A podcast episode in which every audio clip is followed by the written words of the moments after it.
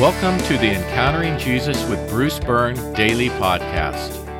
If you're new here, the material presented in these podcasts is developed over time, so it's important to listen to them in the sequence in which they were created.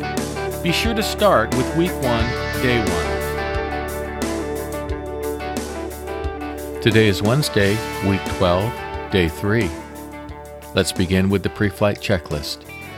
Take a moment to ask for God's blessing and protection, assert spiritual authority, ask for forgiveness, and extend forgiveness to others.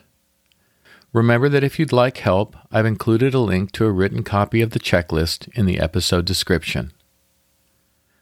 Today's podcast is titled Ongoing Sin, Part 2.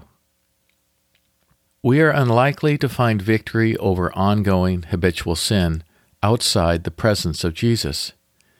Yet it is the presence of ongoing habitual sin that most often causes us to shrink from the presence of Jesus. Do you struggle with ongoing habitual sin? If so, take comfort in two ways. First, take comfort in the promises of Scripture. From the first chapter of 1 John, But if we confess our sins, he is faithful and righteous forgiving us our sins and cleansing us from all unrighteousness. Second, take comfort in this parable of Jesus from the 18th chapter of Matthew. Jesus also told this parable to some who were confident that they were righteous and looked down on everyone else. Two men went up to the temple to pray, one a Pharisee and the other a tax collector. The Pharisee stood and prayed about himself like this God, I thank you that I'm not like other people, extortionists, unrighteous people, adulterers, or even like this tax collector. I fast twice a week. I give a tenth of everything I get. The tax collector, however, stood far off and would not even look up to heaven, but beat his breast and said, God, be merciful to me, sinner that I am.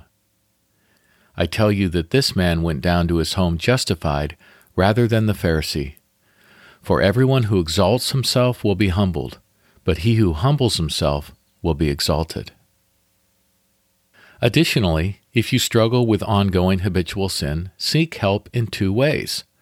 First, seek help from Jesus.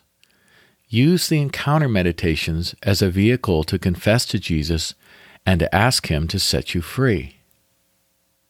Second, Seek help from those who've experienced victory over that with which you struggle.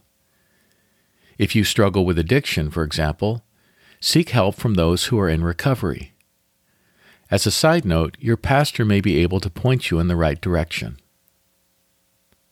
And remember Jesus' promise and warning from Matthew chapter 6. For if you forgive other people when they sin against you, your heavenly Father will also forgive you. But if you do not forgive others their sins, your Father will not forgive your sins. While you wait for relief, whether relief comes from growth or deliverance, cultivate an acceptance of others and a forgiving heart. Be as gracious with others as you want God to be with you. For our meditation today, return to Jesus' encounter with the man who cried out, I believe, help my unbelief before Jesus delivered his son from a demon. Personalize the encounter to reference your particular struggle. Say to Jesus, If you are able to do anything, have compassion on me and help me. Listen as Jesus says, If you are able, all things are possible for the one who believes. Fall down at Jesus' feet and cry out to him, I believe, help my unbelief, or I repent, help my unrepentance. Feel Jesus gently take you by the hand and help you to your feet. For worship today, reflect on the words of Paul from the first chapter of 1 Timothy. This saying is trustworthy and deserves full acceptance. Christ Jesus came into the world to save sinners, and I am the worst of them. But here's why I was treated with mercy so that in me, as the worst, Christ Jesus could demonstrate his utmost patience as an example for those who are going to believe in him for eternal life. Now to the eternal King, immortal, invisible, the only God, be honor and glory forever and ever. Amen. Jesus Christ came into the world to save the likes of you. Offer praise to God for what His patience and mercy have already accomplished in your life, and for what they will accomplish when God has finished His work in you. Our concluding prayer Jesus, I repent, help my unrepentance. I confess my sin to you and ask not only for your forgiveness, but for the transformation that can only come through your healing presence. Guide me to whatever help you know I need. Amen. Let's pray together. Jesus, I repent. Help my unrepentance. I confess my sin to you and ask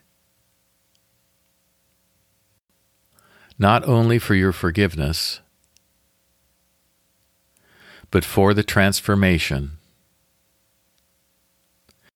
that can only come through your healing presence.